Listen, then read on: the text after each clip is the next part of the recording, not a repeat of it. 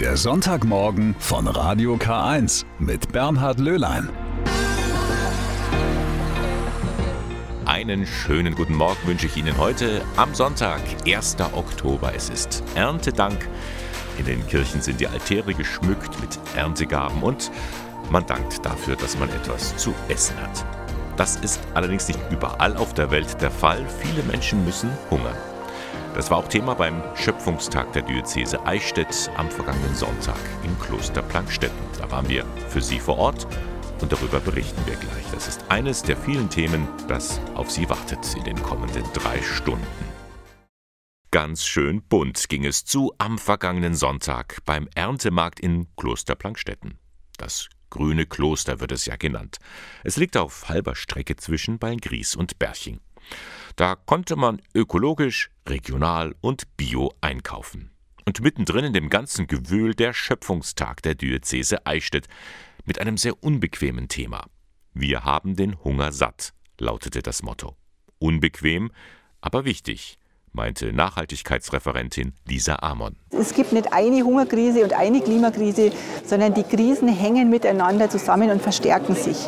Und es geht halt darum, was kann jeder und jede tun, um dagegen zu wirken, dass wir diese Krisen einfach in den Griff bekommen. Ehrengast des Schöpfungstags war der Leiter des kirchlichen Hilfswerks Miserior, Pirmin Spiegel. In seinem Vortrag klärte er auf, woher kommt der Hunger auf dieser Welt. Durch den Krieg in der Ukraine, durch die Pandemie Corona sind die Hungerzahlen von etwa 670 Millionen auf über 800 Millionen gestiegen. Das heißt, in einer Welt des Überflusses gibt es Hunger. Die Frage des Hungers gehört zur DNA Miserios, gegen Hunger und Krankheit in der Welt und deren Ursachen. Und von daher ist am Schöpfungstag die Hungerthematik zu thematisieren, ist sehr gut, weil beides zusammengehört. Irgendwie gehört alles zusammen. Hunger, Krankheiten, Klimakrise. Und irgendwie liegt das alles auch an uns hier im reichen Deutschland. Dieser Meinung ist auch Julika Noack von der Fridays for Future Bewegung in Eichstätt. Bei der Podiumsdiskussion sprach sie deutliche Worte. Wir sind einfach für den Hunger und für die ganzen Katastrophen, gerade im globalen Süden, sehr stark mitverantwortlich weil wir hier eben einen Lebensstandard haben durch unser Konsumverhalten, durch unsere Wegwerfkultur, die unglaubliche Auswirkungen haben und das kann ja so nicht weitergehen. Wir haben diese Privilegien einfach nur dadurch bekommen, dass wir hier auf die Welt gekommen sind und haben sonst nichts dafür getan und können uns nicht einfach darauf ausruhen, sondern müssen auch dafür sorgen, dass andere Leute den gleichen Lebensstandard bzw. überhaupt einen lebenswürdigen Standard erreichen. An dem Austausch beteiligte sich auch der Eichstätter Bischof Gregor Maria Hanke. Für ihn sind der Erhalt der Schöpfung und der Kampf gegen den Welthunger zentrale Themen der Kirche, denn jede und jeder kann etwas dazu beitragen. Ich habe ja das Beispiel in der Diskussion gebracht, dass man die Ernährung umstellt, regional, saisonal sich ernährt und damit auch die Gaben der Schöpfung ganz neu verkosten kann, wertschätzen kann. Und in einem nächsten Schritt wird es ohne Verzicht nicht gehen. Ja, wir müssen verzichten, wir müssen abgeben, von unserem Wohlstand, von dem, was wir haben und teilen mit den Schwestern und Brüdern. Der Schöpfungstag hat also die einmal alles entscheidende Frage aufgeworfen. Ist die Erde unser Spielball, den wir ausbeuten, oder kümmern wir uns um sie und verteilen ihre Ressourcen und Nahrungsmittel gerecht? Es liegt an uns. Äpfel, Kürbisse, Trauben und Brot. Einmal im Jahr werden in vielen Kirchengemeinden die Altäre mit Obst, Gemüse und weiteren Nahrungsmitteln geschmückt. Heute ist nämlich Erntedank, wie immer am ersten Sonntag im Oktober. Oft kommt dabei auch eine Erntekrone zum Einsatz, also geflochten aus Getreide oder Weinreben. Was da gefeiert wird, das hat seinen Ursprung im Alten Testament, ganz am Anfang im Buch Genesis. Erzählt uns Brauchtumsforscher Manfred Becker-Huberti. Da gibt es nämlich zwei Jungs, Kain und Abel, die bringen ihre Dankopfer dar von dem, was sie im Jahr geerntet haben. Der eine vom Feld, der andere vom Vieh. Und darüber geraten sie in Knatsch und der endet ziemlich tödlich für einen von den beiden. Tödlich endet heute das Erntedankfest zwar nicht mehr, dafür hat es sich auch stark verändert. Das Fest, wie wir es heute kennen, gibt es nämlich erst seit rund 100 Jahren. Da beginnt man nämlich Erntedank als ein Leistungsbeweis zu feiern, was man alles auf den Feldern erreicht hat und bewiesen hat. Und je nationalistischer die Leute wurden, desto mehr Tamtam -Tam wurde darum gemacht mit Ernteprozessionen und gleichem mehr. Dann wurden Dinge erfunden, die es vorher nicht gegeben hat, wie Erntekronen. Dann kam plötzlich die Ernte in die Kirche hinein, wo also aufgebaut wurde um den Altar herum, was man denn alles erwirtschaftet hatte. Schon damals haben viele Gemeinden die Lebensmittel an Bedürftige gespendet. Christliche Feste sind immer Feste mit offener Tür. Da darf die Tür nicht abgeschlossen sein, denn einer der geringsten könnte ja kommen, und das könnte ja auch Christus sein, der anklopft und sagt, habt ihr nicht auch ein bisschen was für mich? In der heutigen Zeit wird auch noch viel mehr thematisiert, zum Beispiel der Umwelt- oder Klimaschutz sowie Nahrungsmittel- und Wasserknappheit. Erntetag ist also ein Tag, an dem wir darüber nachdenken sollen, wie wir Menschen existenziell vom Erfolg der Ernte abhängig sind. Und da verwundert es nicht, dass man das Fest Dank für die Ernte eigentlich in allen Kulturen findet. Heute ist Erntedank und in den Kirchen liegen ja zahlreiche Gewächse, mit denen wir Danke sagen wollen. Kartoffeln, Kürbisse, Äpfel. Und da möchte ich jetzt ein Gemüse hervorheben, das sonst eher unscheinbar daherkommt und deren Namen durchaus etwas mit dem Christentum zu tun hat. Die Monstranzbohne. Um die zu finden, muss man in den Garten der Uni Hohenheim bei Stuttgart gehen. Da wachsen herrliche Bäume in den Himmel und auf dem Gelände liegen Seen, Gewächshäuser und verschlungene Wege. In einer Ecke, da sprießen alle möglichen Pflanzen aus dem Boden nach Arten sortiert. Und dort wächst auch die Monstranzbohne, sagt der wissenschaftliche Leiter der Gärten Robert Glinias. Die wächst hier an diesem Klettergestell. Typisch wie alle anderen, diese Feuerbohnen, rankt sie halt gerne hoch. Daran sind helle Blüten und ein paar Schoten. Von außen sehen sie ziemlich normal aus. Spannend wird es erst, wenn man die Schoten erntet und die Bohnen darin anschaut. Robert Glinias hat sie getrocknet. Ja, da muss man schon ein bisschen hinschauen, aber man kann da das durchaus erkennen, dass da so wie so eine Art Gefäß abgebildet ist als Zeichnung. Ja, auf der Bohne ist ein dunkelrot-braunes Muster, das wie ein Gefäß aussieht, und das umschließt einen hellen Kreis, so wie die Monstranz in der katholischen Kirche. Das ist ein vergoldenes Gefäß für besondere Tage und Prozessionen. Es zeigt die runde, helle, geweihte Hostie darin und damit, dass Gott da ist. Diese Ähnlichkeit hat der Bohne also ihren Namen gegeben. Und wie schmeckt sie eigentlich? Bohnenartig. also wie, wie Bohnen halt schmecken, die muss man ja dann gut würzen. Und die Bohne an sich hat ja wenig Eigengeschmack, würde ich mal behaupten. Übrigens, es rankt sich da auch noch eine Sage um die Monstranzbohne, nämlich dass im Dreißigjährigen Krieg ein Pfarrer viele wertvolle Gegenstände zum Schutz vor Diebstahl und Zerstörung vergraben haben soll. Und eben auch eine vergoldene Monstranz. Später soll man all diese Dinge wiedergefunden haben, und weil diese besondere Bohnenart mit dem Monstranzmuster an dieser Stelle gewachsen ist, hat sie eben ihren Namen bekommen. Schöne Geschichte. Es lebe die Bohne, heute an Erntedank. Alle blicken nach Rom, also zumindest in der katholischen Kirche wird man das demnächst tun, denn am 4. Oktober beginnt dort die Bischofssynode. Sie ist Teil einer groß angelegten Weltsynode mit dem Thema Eine synodale Kirche, Gemeinschaft, Partizipation, Mission. Klingt alles ein bisschen sperrig, aber da kommt was auf uns zu, nicht nur auf die Katholiken. Und wer könnte uns das besser erzählen als Anita Hirschbeck? Sie stammt aus Buxheim im Landkreis Eichstätt und sie ist seit einiger Zeit Korrespondentin für die katholische Nachrichtenagentur in Rom und jetzt heute Morgen wieder mit mir verbunden. Guten Morgen, Anita. Guten Morgen. Nächste Woche also geht es los mit der Weltsynode. Wie lässt sich eigentlich kurz und knapp zusammenfassen, worum es da geht? Also die Weltsynode ist ein ganz groß angelegter Prozess, den Papst Franziskus ins Leben gerufen hat.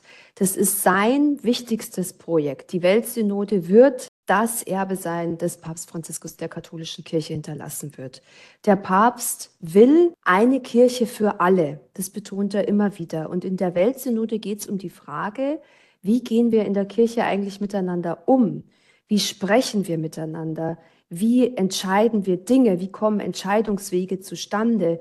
Wie gehen Frauen und Männer miteinander um? Um diese Frage dreht sich die Weltsynode. Und ein zentraler Teil der Weltsynode ist die Bischofssynode. Und diese Bischofssynode, die beginnt jetzt in Rom und dauert vier Wochen. Nun hast du in den vergangenen Tagen mal geschrieben, es geht um die Kirche der Zukunft und wohl auch um die Zukunft der Kirche. Meinst du, dieses Treffen wird die katholische Kirche verändern? Ja, also da bin ich ganz stark davon überzeugt. Ich bin ganz stark davon überzeugt, dass diese Weltsynode die katholische Kirche verändern wird. Also es ist natürlich wahnsinnig sperrig. Dieser Prozess ist groß, er ist kompliziert, er dauert lang. Es sind viele Leute daran beteiligt. Der Vatikan ist jetzt nicht gerade unbedingt ein Beispiel an toller Kommunikation. Aber im Grunde geht es um die Frage, wie wollen wir in Zukunft miteinander Kirche sein? Das ist der Kern, um den sich dreht. Und Franziskus Wunsch ist eben eine Kirche für alle, alle, alle. Das wiederholt er immer und immer wieder. Flüchtlingsströme, Klimakatastrophe und die katholische Kirche befasst sich mit so einem Binnenthema. Nun, wo und wie könnte diese Synode auch für Fernstehende interessant sein? Also ich glaube, dass der Vorwurf, die katholische Kirche beschäftigt sich zu sehr mit sich selbst, auf der einen Seite wahr ist. Auf der anderen Seite ist es ja aber auch so, dass die Kirche unglaublich an Zustimmung und an Glaubwürdigkeit verloren hat. Also die Kirche tut gut daran, sich mit sich selbst zu beschäftigen. Und für Außenstehende ist es interessant, weil wir also auch in einem Land wie Deutschland immer noch eine katholische Kirche haben, die zum Beispiel viele Sozialeinrichtungen betreibt. Also sie ist gesellschaftlich einfach nach wie vor ein wichtiger Faktor. Wenn es dem Papst gelingt, eine neue Form des Zusammenseins in diese Kirche reinzubringen, dann wird es eine große Ausstrahlung haben. Und welche Form des Zusammenseins schwebt dem Papst da jetzt so vor, außer dass die Kirche offen sein soll für alle? Also was sich der Papst da genau vorstellt, damit hält er hinterm Berg. ich weiß, in Deutschland will man immer ganz konkrete Ergebnisse haben. Man will, dass da jetzt nicht nur über Synodalität und wie arbeiten wir zusammen, geht es da wirklich nur darum, wie wir miteinander und so weiter, sondern man will natürlich über die harten Themen reden. Man will mal Butter bei die Fische. Wie ist es mit der Segnung von Homosexuellen? Wie ist es mit der Priesterweihe für die Frauen und so weiter? Das sind die deutschen Themen. Deshalb ist es auch super wichtig, dass deutsche Teilnehmende bei dieser Bischofssynode vertreten sind und diese Themen so ganz klar reintragen. Die Vorstellung des Papstes ist es allerdings, dass die Weltsynode die Themen und das Programm vorgibt. Also dass man da eine Gemeinschaft an, ja, am besten eigentlich eine Gemeinschaft der Weltkirche hat, also des Volkes Gottes. Alle Gläubigen auf der Welt sozusagen sollen im besten Sinne daran zusammenarbeiten, zu sagen, wie die Kirche der Zukunft aussehen soll. Und die ersten Ergebnisse dieser Umfragephase, die gibt ja auch Hoffnung, weil eben rausgekommen ist, das Thema Frauen zum Beispiel ist nicht nur ein deutsches Thema. Das interessiert auf der ganzen Welt und jetzt reden wir auch drüber im Vatikan. Tja, das sind schon mal erste Eindrücke von dem großen kirchlichen Ereignis, das auf uns zukommt. Anita, wirst du irgendwie dabei sein können, etwa aus den Hallen des Vatikans berichten? Also ich werde den Auftakt der Weltsynode verfolgen. Es wird dann zwischendurch auch immer wieder Livestreams geben. Es wird Briefings der Vatikanischen Pressestelle geben. So wie es im Moment aussieht, wird es gar nicht oder in nur sehr eingeschränktem ein Umfang möglich sein, dass Journalistinnen und Journalisten wirklich in die Synodenaula rein dürfen, um, um da Mäuschen zu spielen. Aber du wirst auf jeden Fall gut zu tun haben. Auf jeden Fall. da wird auf jeden Fall viel los sein. Also es sind rund 450 Synodenteilnehmende im Vatikan. Davon haben wir 364 stimmberechtigte Mitglieder. Und zum ersten Mal sind da auch Frauen mit dabei. Das ist eine neue Besonderheit. Zum ersten Mal dürfen bei einer Bischofssynode auch Laien und Frauen mit abstimmen. Also es tut sich doch ein bisschen was und es wird eine spannende Zeit die nächsten Wochen hier. Dann wünsche ich dir viel Erfolg und in ein paar Wochen hören wir uns wieder. Vielleicht gibt es da ja schon ein erstes Zwischenergebnis. Bis dahin eine gute Zeit und alles Gute. Tschüss. Das war Anita Hirschbeck, unsere Korrespondentin aus Rom. Sie arbeitet für die katholische Nachrichtenagentur, stammt aus Buxheim im Landkreis Eichstätt und informiert uns immer wieder aus erster Hand, was sich im Vatikan so tut. Mit der Weltsynode haben wir uns eben beschäftigt. Das hat übrigens in der vergangenen Woche auch die Deutsche Bischofskonferenz getan bei ihrer Vollversammlung in Wiesbaden. Da ging es um den synodalen Weg, der soll ja in Deutschland weitergehen, aber ein anderer Punkt bereitet den Bischöfen eine große Sorge, nämlich extremistische Positionen nehmen in unserem Land immer mehr zu. Das sagte bei der Abschlusspressekonferenz der Vorsitzende Georg Betzing. Und deshalb sagen wir nochmal, mit der christlichen Überzeugung sind extremistische Äußerungen, zum Beispiel menschenverachtende, demokratiefeindliche Positionen, antisemitische, fremdenfeindliche Positionen niemals vereinbar. Sollte so etwas in der Kirche auftauchen, dann will man da entschieden entgegentreten. Die deutschen Bischöfe haben es aber nicht so bei allgemeinen Warnhinweisen belassen, Sie sind konkret geworden. Der besondere Fall der Alternative für Deutschland, der Partei, die zunehmend rechtsextreme und demokratiefeindliche Positionen vertritt, wird von uns mit großer Sorge wahrgenommen. Wir haben den Eindruck, solche Positionen werden in unserer Gesellschaft immer unverhohlener öffentlich geäußert. Und das ist eine Gefährdung. Betzing kann das auch mit Zahlen belegen. Laut einer repräsentativen Umfrage befürworten 6,6 Prozent der Befragten eine Diktatur in Deutschland. 5,7 Prozent bewerten Antisemitismus positiv und gar 16,2 Prozent heißen Fremdenfeindlichkeit gut. Diese Positionen sind quer durch die Gesellschaft zu beobachten, unabhängig von Parteipräferenz und Parteizugehörigkeit, aber der AfD wird von Seiten des Verfassungsschutzes eine Radikalisierung attestiert in ihren unterschiedlichen Landesverbänden. Wir Bischöfe werben dafür, dass unser Land kein alternatives Deutschland wird, das fremdenfeindlich, antieuropäisch, nationalistisch aufgestellt ist. Klar, die Zeiten sind vorbei, als die Kirche noch konkrete Wahlempfehlungen abgegeben hat, Gott sei Dank, aber im Hinblick auf die Landtagswahl am kommenden Wochenende ist es gar nicht mal so verkehrt, die Stimme zu erheben und für die Demokratie zu werben. Wie sagte es Churchill einmal, Demokratie ist die schlechteste aller Regierungsformen. Abgesehen von all den anderen Formen, die von Zeit zu Zeit ausprobiert worden sind. Sie hören den Sonntagmorgen von Radio K1 heute an Erntedank. Da sagen wir Danke für die guten Gaben, dass wir etwas zu essen haben. Allerdings, so richtig wertschätzend gehen wir nicht unbedingt mit den Lebensmitteln um. 30 Prozent aller Lebensmittel, die weltweit produziert werden, wandern in den Müll oder gehen während der Wertschöpfung verloren. Und wenn wir uns die EU anschauen, dann sind das etwa 95 Kilogramm pro Jahr die ein Mensch wegwirft. Und was glauben Sie, wer macht da den größten Teil der Verschwendung aus? Es sind die Haushalte, also Menschen wie Sie und ich. Das hat die wissenschaftliche Mitarbeiterin Helen Zeitler auf den Plan gerufen. Im Rahmen einer Promotion hat sie sich an der Katholischen Universität Eichstätt-Ingolstadt an einer Studie beteiligt und daraus ist ihr Papier zum Thema Lebensmittelverschwendung geworden. Woran liegt das nun, dass wir so große Verschwender sind? Wir haben doch alle den guten Vorsatz, sorgsam mit Lebensmitteln umzugehen. Also was wir feststellen können in der Studie ist, dass es einen systematischen Zusammenhang gibt zwischen diesem Phänomen, dass Menschen sich sehr schlecht über die Zeit an ihre eigenen guten Vorsätze halten und wie viele Lebensmittel dann tatsächlich weggeworfen werden. Und dann sehen wir tatsächlich, dass es einen systematischen Zusammenhang gibt. Das heißt also Menschen, die dazu neigen, von ihren eigenen Vorsätzen abzuweichen, schmeißen auch mehr Lebensmittel weg. Es ist doch oft so. Da stehe ich im Supermarkt und nehme mir vor, jetzt esse ich gesünder. Und diese Lebensmittel landen dann im Einkaufswagen. Wenn man dann aber zu Hause ist und es vergeht ein bisschen Zeit, ein paar Tage oder auch nur ein paar Stunden, dann kann es sein, dass man dann plötzlich von diesem guten Vorsatz schon wieder abweicht.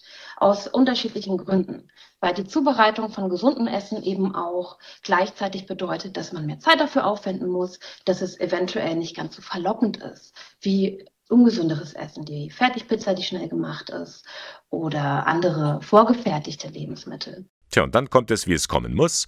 Man lässt diese Lebensmittel einfach liegen. Man verschiebt quasi den Konsum in die Zukunft. Man denkt sich dann, ach, dann esse ich die eben morgen. Ne? Dann, dann kann ich die ja morgen noch essen. Und das Problem ist aber, morgen denkt man sich genau das Gleiche. Und das heißt, dass man diesen Konsum der gesunden, aber leider eben auch nicht sehr lange haltbaren Lebensmittel in die Zukunft verschiebt.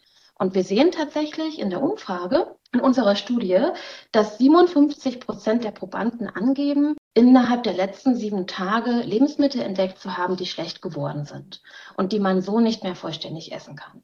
Ja, fühlen Sie sich auch ertappt? Da schleicht sich doch irgendetwas ein. Man möchte es gar nicht und tut es dann doch. Was ich jetzt sehr interessant fand, ist, dass uns auch 24 Prozent der Probanden gesagt haben, dass sie in den letzten sieben Tagen Essen weggeworfen haben, weil das Mindesthaltbarkeitsdatum überschritten war. Also das deutet natürlich auch wieder darauf hin, dass da Lebensmittel halt im Kühlschrank sozusagen immer wieder nicht gegessen werden und länger im Kühlschrank bleiben, als es beabsichtigt war. Bedeutet natürlich aber auch, dass es sich gerade bei diesen Lebensmitteln um Sachen handelt, die man eventuell doch noch essen könnte. Denn dieses Mindesthaltbarkeitsdatum ist ja nicht notwendigerweise informativ darüber, ob das Lebensmittel jetzt wirklich weggeschmissen werden muss. Vom Regal in die Tonne. Die Studie hat also klar die Ursachen benannt, die zu einer Lebensmittelverschwendung führen. Welches Fazit kann man jetzt daraus ziehen? Ein Tipp von Helen Zeidler. Es gibt Studien, die zeigen, dass Menschen, die bewusst trainieren, geduldiger zu sein und ihre Pläne zu verfolgen, dass das tatsächlich einen Effekt haben kann. Also erstmal dieses sich darüber bewusst machen, dass man häufig von seinen Plänen abweicht, könnte eventuell schon einen kleinen Effekt haben. Mit anderen Worten, wir müssen einfach lernen, den inneren Schweinehund zu besiegen und einfach am Vorsatz festhalten. Nein, ich werfe keine Lebensmittel weg. Es ist ein richtig tolles Wetter in den vergangenen Tagen gewesen und das hat für wahre Pilgerströme in den Süden gesorgt. Nach München. Zum Oktoberfest. Wenn dann aber im Festzelt auf der Wiesen statt Schlager Großer Gott, wir loben dich ertönt, dann ist klar, das ist wieder der traditionelle Wiesengottesdienst für die Schausteller. Im Marstall-Zelt findet er statt und Pauline Erdmann war für uns mit dabei. Das Oktoberfestgelände ist noch ganz leer. Erste Mitarbeiter laufen zu ihren Zelten oder Ständen. Das Riesenrad beginnt die ersten Runden zu drehen und die ersten Besucher stehen schon Schlange. Wie an jedem ersten Wiesendonnerstag feiert Zirkus- und Schaustellerseelsorger Pfarrer Sascha Ellinghaus einen ökumenischen Gottesdienst mit seinem evangelischen Kollegen. Für Ellinghaus ist diese Feier immer eine ganz besondere Freude. Die Zirkus- und Schaustellerseelsorge ist ja von der Deutschen Bischofskonferenz speziell dafür beauftragt, da zu sein, für Schausteller, Zirkusleute und Markthändler die kirchliche Präsenz zu gewährleisten. Da ist der Wiesengottesdienst natürlich immer ein besonderes Highlight. Die Menschen nehmen es gerne an, in der bunten Welt auch Gottes Segen zu erbitten. Die Festritter und Schausteller nehmen den Segen Gottes aus diesem Gottesdienst mit hinaus zu ihren Geschäften, an ihre Arbeit. Es ist schön, wenn wir wissen, dass wir von Gott begleitet sind. Seit 1956 gehört der Gottesdienst zum festen Bestandteil auf der Wiesen. Das Besondere, an diesem Tag ist es auch möglich, dass Schausteller und ihre Kinder die Sakramente wie Taufe, Firmung, Konfirmation oder Erstkommunion empfangen können.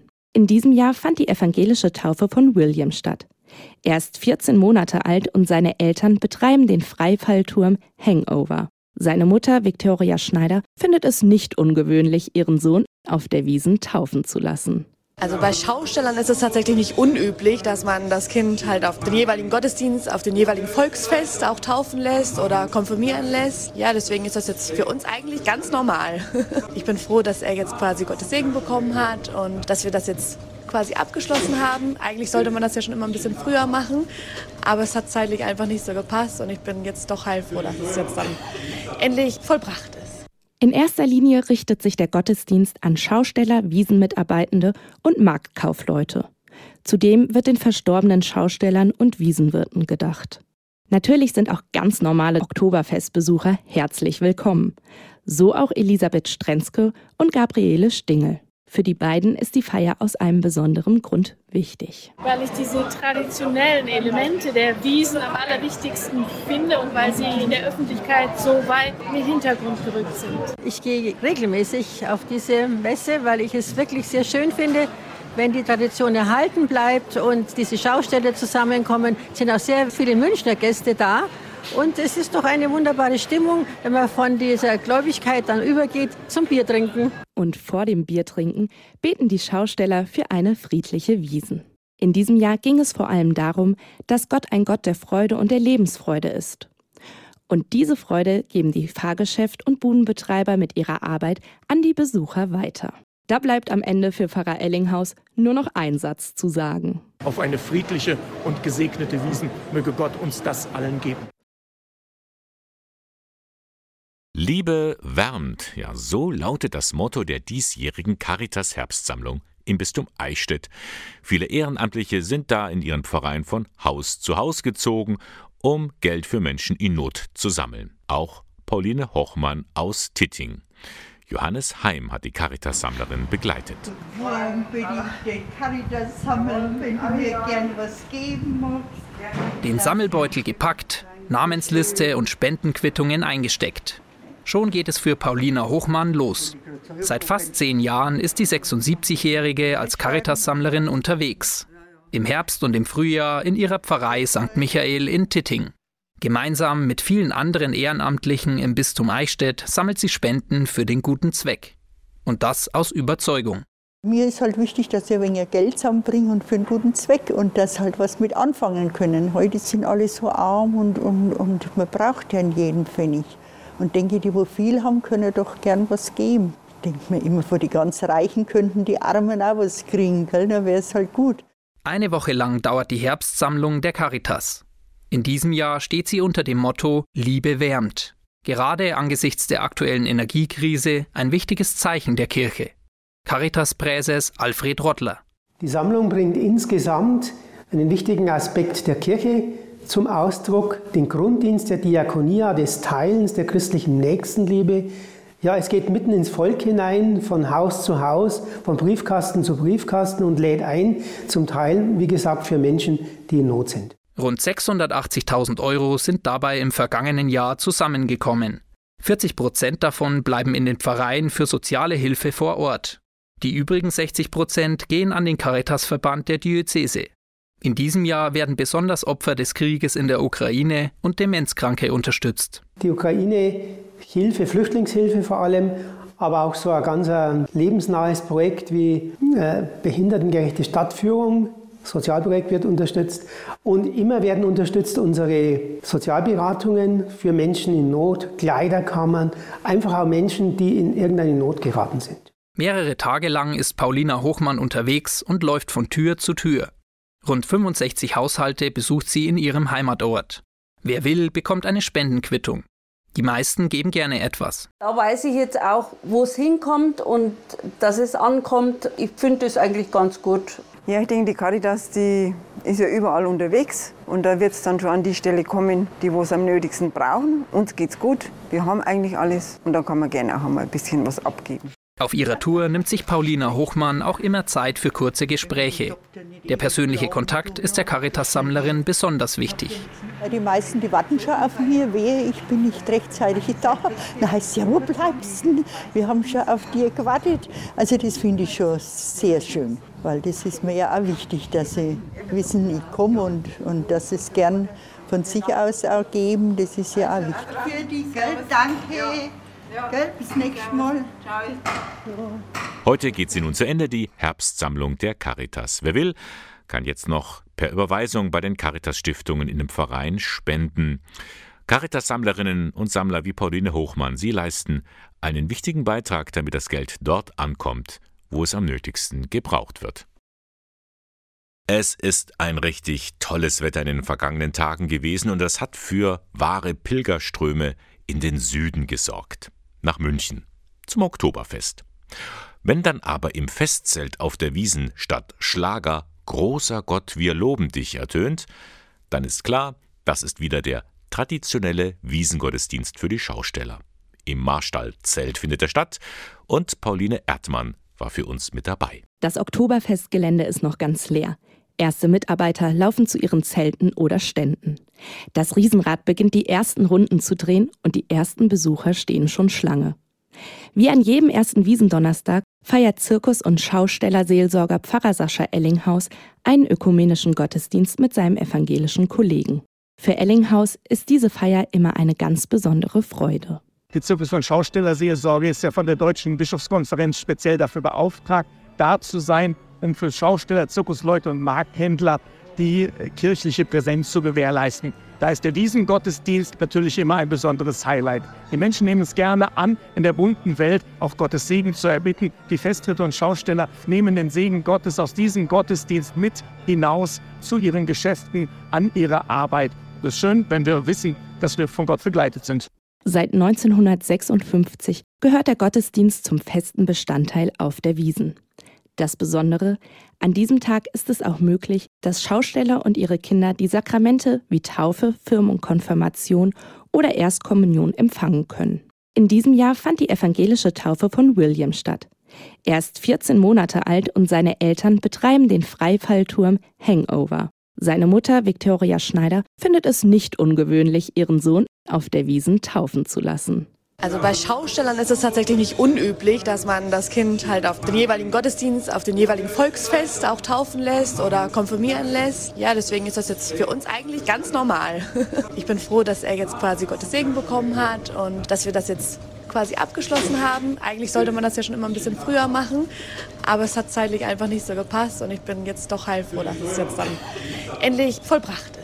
In erster Linie richtet sich der Gottesdienst an Schausteller, Wiesenmitarbeitende und Marktkaufleute. Zudem wird den verstorbenen Schaustellern und Wiesenwirten gedacht. Natürlich sind auch ganz normale Oktoberfestbesucher herzlich willkommen. So auch Elisabeth Strenzke und Gabriele Stingel. Für die beiden ist die Feier aus einem besonderen Grund wichtig. Weil ich diese traditionellen Elemente der Wiesen am allerwichtigsten finde und weil sie in der Öffentlichkeit so weit in den Hintergrund gerückt sind. Ich gehe regelmäßig auf diese Messe, weil ich es wirklich sehr schön finde, wenn die Tradition erhalten bleibt und diese Schauställe zusammenkommen, sind auch sehr viele Münchner Gäste da. Und es ist doch eine wunderbare Stimmung, wenn man von dieser Gläubigkeit dann übergeht zum Biertrinken. Und vor dem Biertrinken beten die Schausteller für eine friedliche Wiesen. In diesem Jahr ging es vor allem darum, dass Gott ein Gott der Freude und der Lebensfreude ist. Und diese Freude geben die Fahrgeschäft- und Budenbetreiber mit ihrer Arbeit an die Besucher weiter. Da bleibt am Ende für Pfarrer Ellinghaus nur noch ein Satz zu sagen. Auf eine friedliche und gesegnete Wiesen möge Gott uns das allen geben. Liebe wärmt, ja, so lautet das Motto der diesjährigen Caritas Herbstsammlung im Bistum Eichstätt. Viele Ehrenamtliche sind da in ihren Pfarreien von Haus zu Haus gezogen, um Geld für Menschen in Not zu sammeln. Auch Pauline Hochmann aus Titting. Johannes Heim hat die Caritas-Sammlerin begleitet. Warum bin ich den Caritas sammeln, wenn du mir gern was geben magst? Den Sammelbeutel gepackt, Namensliste und Spendenquittungen eingesteckt. Schon geht es für Paulina Hochmann los. Seit fast zehn Jahren ist die 76-Jährige als Caritas-Sammlerin unterwegs. Im Herbst und im Frühjahr in ihrer Pfarrei St. Michael in Titting. Gemeinsam mit vielen anderen Ehrenamtlichen im Bistum Eichstätt sammelt sie Spenden für den guten Zweck. Und das aus Überzeugung. Mir ist halt wichtig, dass ich ein wenig Geld zusammenbringe und für einen guten Zweck und dass halt was mit anfangen können. Heute sind alle so arm und, und, und man braucht ja jeden Pfennig. Und denke, die, wo viel haben, können doch gern was geben. Denke mir immer, vor die ganz Reichen könnten die Armen auch was kriegen, gell? dann wäre es halt gut. Eine Woche lang dauert die Herbstsammlung der Caritas. In diesem Jahr steht sie unter dem Motto Liebe wärmt. Gerade angesichts der aktuellen Energiekrise ein wichtiges Zeichen der Kirche. Caritas-Präses Alfred Rottler. Die Sammlung bringt insgesamt einen wichtigen Aspekt der Kirche zum Ausdruck, den Grunddienst der Diakonia, des Teilens der christlichen Nächstenliebe. Ja, es geht mitten ins Volk hinein, von Haus zu Haus, von Briefkasten zu Briefkasten und lädt ein, zum Teil, wie gesagt, für Menschen, die in Not sind. Rund 680.000 Euro sind dabei im vergangenen Jahr zusammengekommen. 40 Prozent davon bleiben in den Pfarreien für soziale Hilfe vor Ort. Die übrigen 60 Prozent gehen an den Caritasverband der Diözese. In diesem Jahr werden besonders Opfer des Krieges in der Ukraine und Demenzkranke unterstützt. Die Ukraine Hilfe, Flüchtlingshilfe vor allem, aber auch so ein ganz lebensnahes Projekt wie äh, behindertengerechte Stadtführung. Sozialprojekt wird unterstützt und immer werden unterstützt unsere Sozialberatungen für Menschen in Not, Kleiderkammern, einfach auch Menschen, die in irgendeine Not geraten sind. Mehrere Tage lang ist Paulina Hochmann unterwegs und läuft von Tür zu Tür. Rund 65 Haushalte besucht sie in ihrem Heimatort. Wer will, bekommt eine Spendenquittung. Die meisten geben gerne etwas. Da weiß ich jetzt auch, wo es hinkommt und dass es ankommt. Ich finde es eigentlich ganz gut. Ja, ich denke, die Caritas, die ist ja überall unterwegs und da wird es dann schon an die Stelle kommen, die wo es am nötigsten brauchen. Uns geht's gut, wir haben eigentlich alles und dann kann man gerne auch einmal ein bisschen was abgeben. Auf ihrer Tour nimmt sich Paulina Hochmann auch immer Zeit für kurze Gespräche. Der persönliche Kontakt ist der Caritas-Sammlerin besonders wichtig. Die meisten, die warten schon auf mir, wehe, ich bin nicht rechtzeitig da. Dann heißt es, ja, wo bleibst du? Wir haben schon auf dir gewartet. Also das finde ich schon sehr schön, weil das ist mir ja auch wichtig, dass sie wissen, ich komme und, und dass sie es gern von sich aus auch geben, das ist ja auch wichtig. Für die Geld, danke. Gell, bis nächstes Mal. Heute geht sie nun zu Ende, die Herbstsammlung der Caritas. Wer will, kann jetzt noch per Überweisung bei den Caritas-Stiftungen in dem Verein spenden. Caritas-Sammlerinnen und Sammler wie Pauline Hochmann, sie leisten einen wichtigen Beitrag, damit das Geld dort ankommt, wo es am nötigsten gebraucht wird. Ja, auch das gibt es. Ein ehemaliger katholischer Priester, der treu einen Mann liebt und über eine Million Bücher verkauft hat. Pierre Stutz. Er war schon öfters bei uns hier in der Region zu Gast zu verschiedenen Vorträgen. Wie kaum ein anderer vermittelt er die christliche Spiritualität und die Mystiker vergangener Zeiten. In diesem Herbst begeht Pierre Stutz seinen 70. Geburtstag. Gerade hat er ein neues Buch über sein Leben geschrieben. Wie ich der wurde, den ich mag, lautet der Titel. Alois Bill hat Pierre Stutz getroffen. Pierre Stutz war ein angesehener katholischer Priester. Sogar ein offenes Kloster konnte er gründen mit Frauen und Männern, die gemeinsam leben und beten wollten. Er machte verschiedene therapeutische Ausbildungen, um ein fähiger Seelsorger zu sein. Er erfüllte sich den Traum zu schreiben und machte sich einen Namen als spiritueller Autor und gab viel besuchte Kurse. Trotzdem hat er Jahrzehnte gebraucht, bis er ganz zu sich selbst stehen konnte. Ja, das ist eben ein ganz langer Prozess. Ich habe jahrelang Krieg gegen mich selbst geführt, aus Angst vor Liebesentzug. Ich war äußerlich, war ich meist erfolgreich. Ich spürte eine große Dankbarkeit über so viel Anerkennung, aber ich konnte nicht Ja sagen zu mir, zu meiner ganz tiefen Sehnsucht, einen Mann lieben zu dürfen. Homosexualität war für seine Familie und sein gesamtes Umfeld ein unaussprechbares Tabu. Pierre Stutz hat es als zutiefst gläubiger Mensch übernommen. Dass er gerne einen Mann geliebt hätte, hat er durch extrem viel Arbeit wortwörtlich bis zum Umfallen verdrängt. Boah, das war ein, ein unendlich langer Leidensdruck. Also meine Seele hat immer wieder durch psychosomatische Schreie geschrien. Also sie hat immer wieder gesagt, so lebe ich mit dir nicht weiter. Und Gott sei Dank hat meine Seele nicht locker gelassen. Ich war innerlich einfach tot unglücklich weil ich nicht mit mir selbst befreundet sein konnte. Pierre Stutz hat lange gebraucht, um wenigstens vor sich selbst einzugestehen, dass er sich einen Partner wünscht, und zwar einen männlichen. Vor anderen hat er das dennoch verborgen. Zu sehr hat er seine Berufung als katholischer Priester geliebt. Und beides geht eben nicht zusammen. Ich wollte diesen Beruf nicht verlieren, weil ich da sehr viel Erfüllung erfahren habe. Aber es erschüttert mich immer noch, wie konnte ich 49 Jahre ich weiß nicht, ob Sie das kennen, ich habe immer wieder gesagt, heute sage ich es, nee, morgen. Oder ich habe immer auf den richtigen Moment gewartet. Und, und der kam nie. Bis der umtriebige Seelsorger die Liebe seines Lebens findet. Da macht er einen Tisch und seine Homosexualität öffentlich. Ein Doppelleben wollte er sich, seinem Partner, aber auch der Kirche nicht zumuten. Er gibt sein Priesteramt auf, dennoch geht seine Krise weiter. Schon zuvor hatte sich Pierre Stutz in die christliche Mystik vertieft, Theresa von Avila, Johannes vom Kreuz oder Meister Eckhart. Ich sage das jetzt ganz bewusst, das mag dramatisch tönen, aber es ist meine tiefe Dankbarkeit, die haben mir das Leben gerettet. Bei denen habe ich alle gemerkt, die haben auch an ihrer Kirche der damaligen Zeit gelitten und Sie sind nicht in der Opferrolle stecken geblieben, das ist das Entscheidende, sondern sie haben gesagt, in mir will ich die göttliche Kraft noch mehr wahrnehmen. Die Mystik hat dem gebürtigen Schweizer geholfen, seinen Lebensweg anzunehmen und den Einklang mit Gott und sich selbst zu finden. Bis heute ist er Ordensgemeinschaften und christlichen Bildungshäusern dankbar, dass sie ihn nach seinem Outing nicht fallen gelassen und weiter eingeladen haben, denn die Kurse und Vorträge sichern seinen Lebensunterhalt.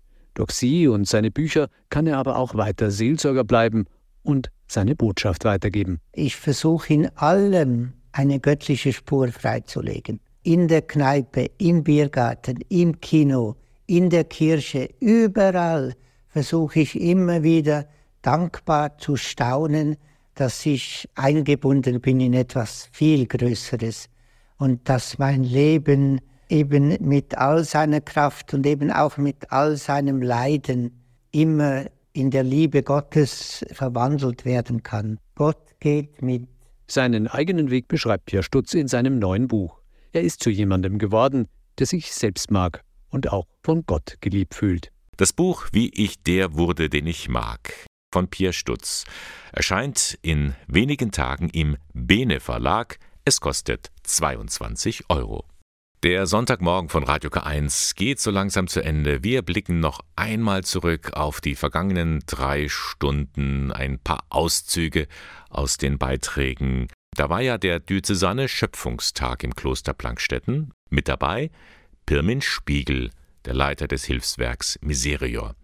Das Hilfswerk kämpft gegen den Hunger in der Welt an und Pirmin Spiegel hat beim Schöpfungstag auch erzählt, woher kommt dieser Hunger in der Welt. Durch den Krieg in der Ukraine, durch die Pandemie Corona sind die Hungerzahlen von etwa 670 Millionen auf über 800 Millionen gestiegen. Das heißt, in einer Welt des Überflusses gibt es Hunger. Die Frage des Hungers gehört zur DNA Miserios. Gegen Hunger und Krankheit in der Welt deren Ursachen. Und von daher ist am Schöpfungstag die Hungerthematik zu thematisieren, ist sehr gut, weil beides zusammengehört. Da ist es schon fatal, dass wir hierzulande so viele Lebensmittel wegschmeißen. Helen Zeidler von der Katholischen Universität Eichstätt-Ingolstadt hat einmal das untersucht, warum schmeißen wir Menschen so viele Lebensmittel weg.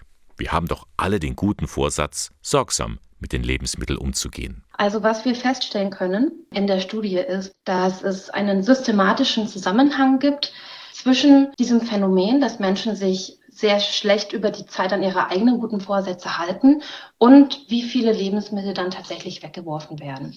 Und dann sehen wir tatsächlich, dass es einen systematischen Zusammenhang gibt. Das heißt also Menschen, die dazu neigen, von ihren eigenen Vorsätzen abzuweichen, schmeißen auch mehr Lebensmittel weg.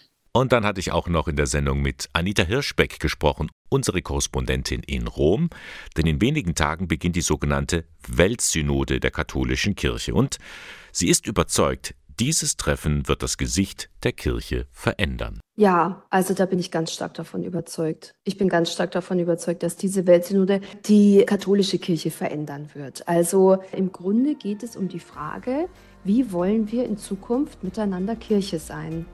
Das ist der Kern, um den sich dreht. Und Franziskus Wunsch ist eben eine Kirche für alle, alle, alle. Das wiederholt er immer und immer wieder.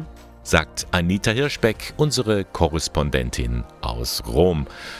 Die Beiträge können Sie in aller Ruhe noch einmal nachhören im Internet unter www.radiok1.de. Und das war die Sendung der Sonntagmorgen von Radio K1, Moderation und Redaktion Bernhard Löhlein. Sie finden uns in Eichstätt in der Luitpoldstraße 2. Ich wünsche Ihnen jetzt noch einen schönen Sonntag, dann am Dienstag einen schönen Feiertag. Alles Gute, Ihr Bernhard Löhlein.